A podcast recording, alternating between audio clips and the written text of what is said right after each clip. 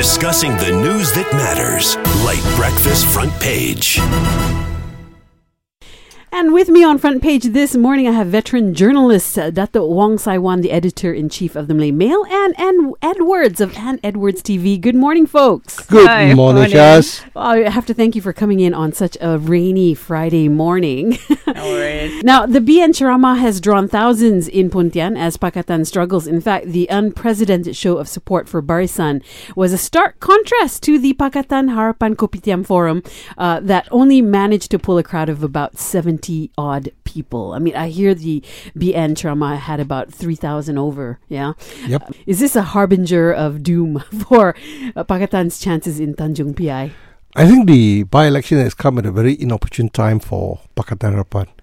Uh, I think the frustration and the unfulfilled promises and uh, the quarrelling within Pakatan Harapan it will surface now.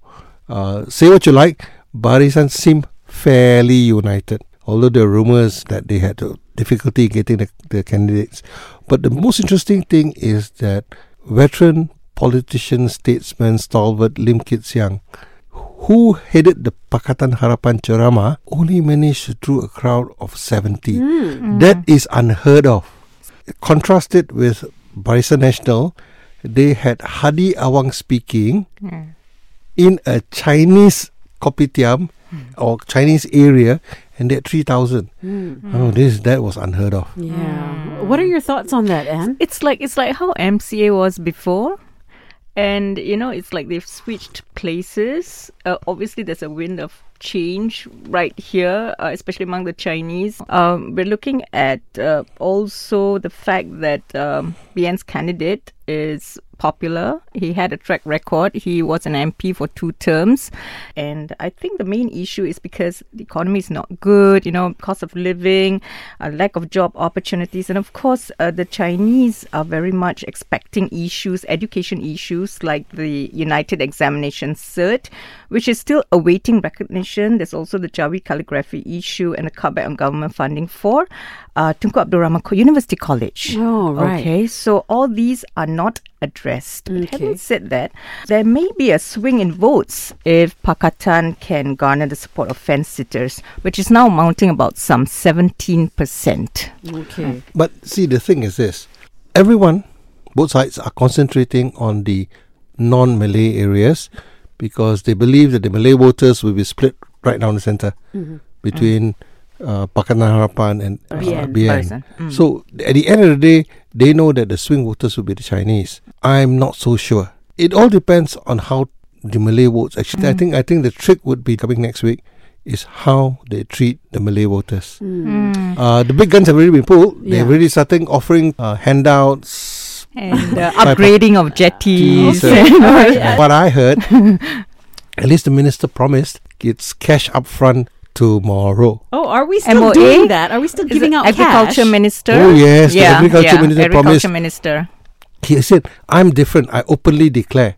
Oh, wow. This is my allocation. I'm not hiding it At least a thousand ringgit for per fisherman. per fisherman, you know. Mm. Uh, and of course, Tanjung Piai is a major fishing port for Johor. Mm, okay. Mm. So, will the thousand vote translate into votes? I'm not so sure. Okay, well, it's something we are definitely watching very, very closely. Coming up next, uh, plus reload booths uh, scrap this week, and everyone has something to say about that. We'll take a look at that headline after Bruno Mars, Grenade, here on Lite. And with me this morning, veteran journalists uh, Dato Wong Sai Wan and Anne Edwards, and the hashtag Mansuh Touch and Go hashtag um, has joined Twitter's trending topics this week as Malaysians complain about limited top up alternatives and the unreasonable surcharge. I mean, this system has been going on. Um, we've been using it for over 20 years. Is this a justified reason for Plus to shut down these reload booths that, you know, they're causing traffic jams when people forget or to upload their touch and go? There's already a complaints about how there is no cash, uh, you know, uh, booths for, uh, for for those who actually forget, you know, to top up or even bring their cards along. I mean, my dad is always guilty of, you know, I, oh my god, I don't have the card, and then he parks at the side and says, "What I'm gonna do," you know. But we do understand that they want to reduce the number of traffic accidents, especially for heavy vehicles at the toll booths, and they want to address congestion, you know, which is by 48%. But we're looking at how inconvenient it is. I mean, if we do have petrol stations which has online topping up system all the time, Yeah, that are always online. They're always online and not just get there and then it's offline. And if we do have uh, all the tolls accepting e-wallet, then we, we can look at this as something which is like, you know, okay, you can implement it and not Mansuhkan touch and go. But having said that, uh, I think it's a bit unfair to put that hashtag on touch and go because it Yeah. is actually Plus, Plus. that's implementing it and not touch and go. Yeah, so that's my take on it. Okay, because I can see at least um, this happening at least once a month uh, for my family because you know we go we travel up and down the highway all the time. Sometimes you don't realize your baki is kurang, right? So I like, sure I, I, I like to point out to everyone Uh-huh. that your MyKad is a smart card which you can always top it up with 10 ringgit Okay. or 20 ringgit or 1000 ringgit if you want Hmm. and use your MyKad as, as a spare cash. But that's not the problem. The problem is that Plus decided to have an experiment during last festive season whereby they shut down the reload lane. That's right. Okay, and they said they came up with statistics that it reduced uh, Congestion. congestion by thirty-seven percent or something, something to that effect. I think an experiment during the festive season, where the traffic is a lot more concentrated, you you know, that uh, I don't think that experiment was truthfully reflective of the situation. You go to the Sungai Besi toll, the biggest toll in Malaysia. Mm, Okay, uh, previously the reload lane was always the longest. right. Okay. Now that means that people have gotten used to reloading At the lane. at the lane. Plus, should have given time to the drivers to get used to the idea that they're not going to have uh, re- reload lanes. Give notice. Eh, this is an addiction. You suddenly Right. take Take it the away. time. You, Exactly. you just take it away. You're going to have cold turkey reaction. Okay. Which is what and poor touch and go. I mean, I know Poor they got it lah, right. yeah. Well, Okay, here's yeah. the thing. I mean, how are they going to manage this problem when you know it's implemented and people are like, "Oh goodness." well, you know? uh, I think the position taken by Plus is uh, you get used to it, lah. Well, there you have it. Now, coming up, uh, Tun Dr. Mahathir Mohamad says, I don't want to make another mistake. We'll take a look at what that's all about after the traffic update and Def Leppard two steps behind on Lite. On front page with me this morning, veteran journalist um, Anne Edwards and Dato Wong Sai Wan, editor in chief of the Malay Mail. And uh, our prime minister says, I don't want to make another mistake. I've made mistakes in appointing my successors, so I don't want to make another mistake this time. Wow. Um, what could be Tun's concerns regarding his successor? Who we all know Well, who that is. That was an interview with Financial Times. yes. uh, I think it's rather unfair that we just chop that one sentence and ignore the question. What was the question? Uh, the question was asked that uh, was he going to hand over to Anwar Ibrahim, and this this sentence that I don't want to make the same mistake was preluded by a previous sentence that says something like uh, I have you know I was asked are you going to give it to Anwar? He says that was our promise. That's what we agreed. Then he went on to say I've made many mistakes in appointing my my Right. successor before. So if you see in the full sentence then it is not so bad Yeah, it's not so insulting lah Yeah, to the okay. successor. Yeah. Okay, but, but the thing is that I don't think Tun will melatah and simply say. So I, I think it was a very measured answer, knowing that it could be misconstrued. Uh, for those of us who've been covering Tun for all these years, uh, you never presume that he is uh, giving you a straight answer.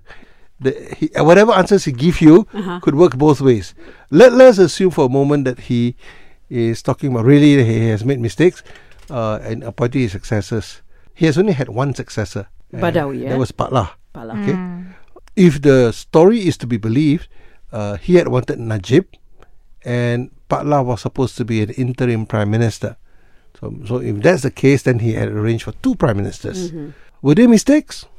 After 22 years of uh, Tun Dr. Mahathir bin Mohamad, I think the country needed it then, just like the country needed him uh, last year. The way I see it, he will give it to Anwar. It's just a matter of when Right. all this reluctance, people keep on saying that he doesn't want to give it to Anwar.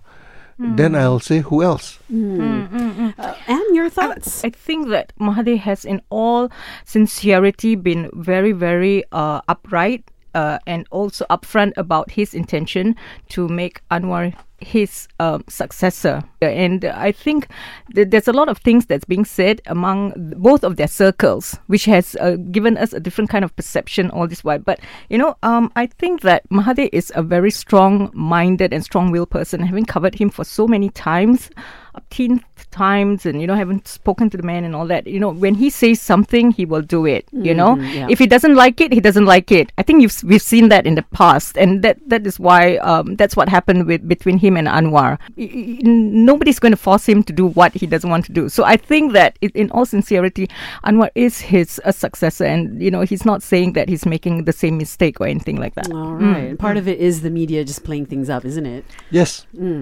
All right. Well, the media being what it is, uh, we'll take a look at uh, foreigner Malaysian marriages loopholes next. Right after this, here's John Legend, All of Me on Lite.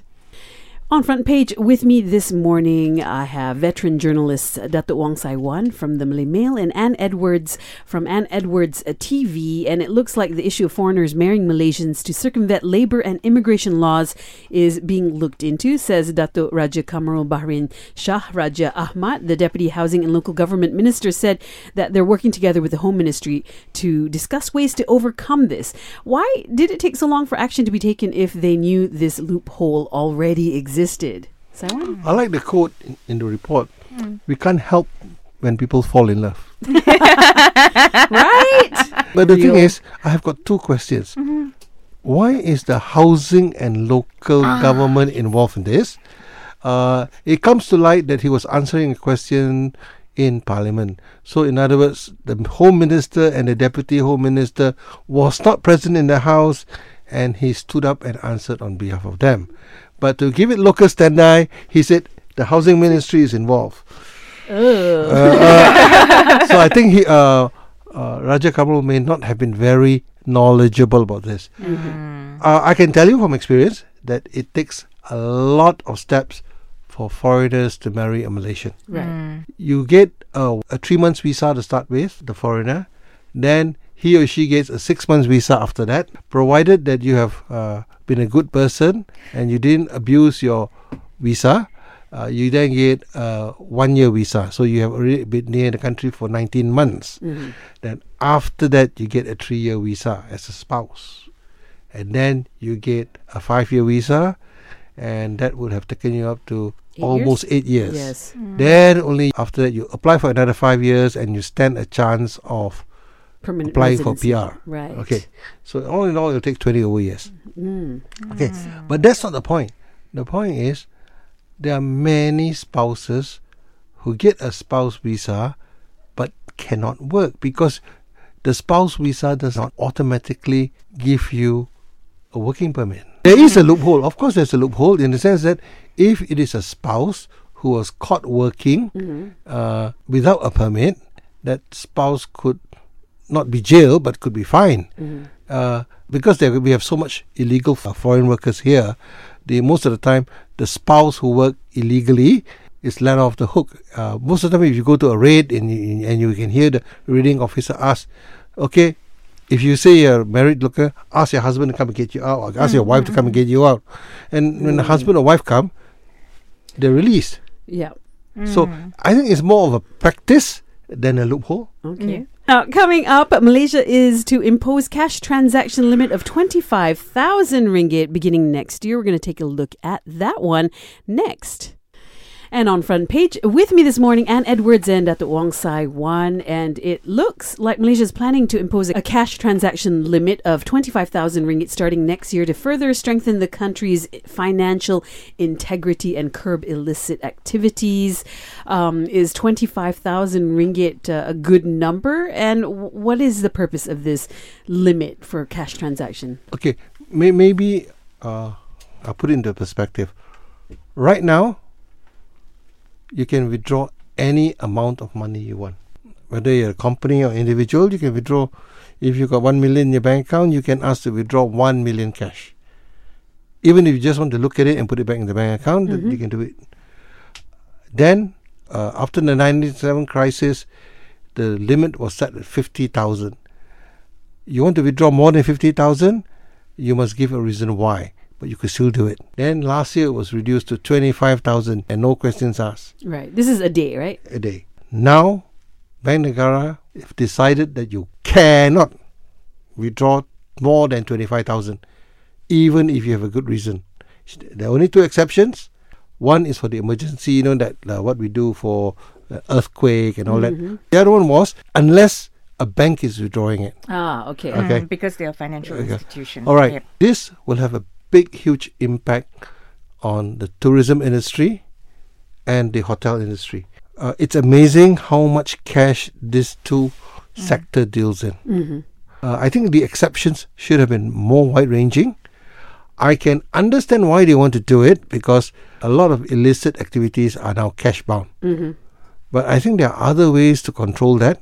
They said they have done a survey and all that, but their survey it's all to do with the normal normal And honestly, person. Yeah, they need to They- talk they- to businessmen. Yeah. Yes, Bank Negara admits that the tourism industry will be hit. So if you know the tourism industry is going to be hit, can you give an exception to it? Right. Can you have special regulations for them? Okay. It's very very stiff. Yeah, you do a lot of um, work Yeah. overseas, and you need cash when you do, you know, all Yeah, your yeah. your media work. And uh, mhm, how will this, you know, affect you? Do you think? I think um, overall there will be a backlash, especially the fact that you know um, even now when I get or accept um, money from overseas and it's not even like twenty or twenty I get queried. You know, because they want to know where the money is coming in from and all that. So obviously, they do not have a system to actually monitor where is this money coming in from, and we still need to give them invoices and all that. So I see this as a backlash in, in the sense that it's not smooth for me to go to the bank to withdraw a certain amount for like say five days of uh, filming Yeah. overseas you know Yeah. which i will need more than definitely 25000 ringgit especially if i'm shooting in areas which um, you know like singapore and we need a lot more money Yes, like a lot more of the ringgit so this is definitely something which will hamper um, businesses and something which is Mm-hmm. obstructing you know uh, what we're doing overseas especially Okay, but- I mean, looking at the report by Bernama, the Bank Negara interviewed 1,000 people and came to this decision. I think how is that viable Yeah. You know, yeah Uh, And they said they also spoke to the associations. Maybe Bank Negara is not aware of the power they hold. When Bank Negara calls you for a briefing or a meeting, very few people disagree. Uh, I think the industry should have voiced and not limit themselves to 25,000, Right. which, by the way, is slightly more than 6,000 US. it's nothing much already. not a lot. yes, it's not a lot. Okay, well, maybe someone from Bank Negara is listening this morning. Um, uh, Wong Sai Wan and Ann Edwards, thank you so much for joining me this morning on Front Page. Thanks, Shaz. Thanks, Shaz. Have a good day.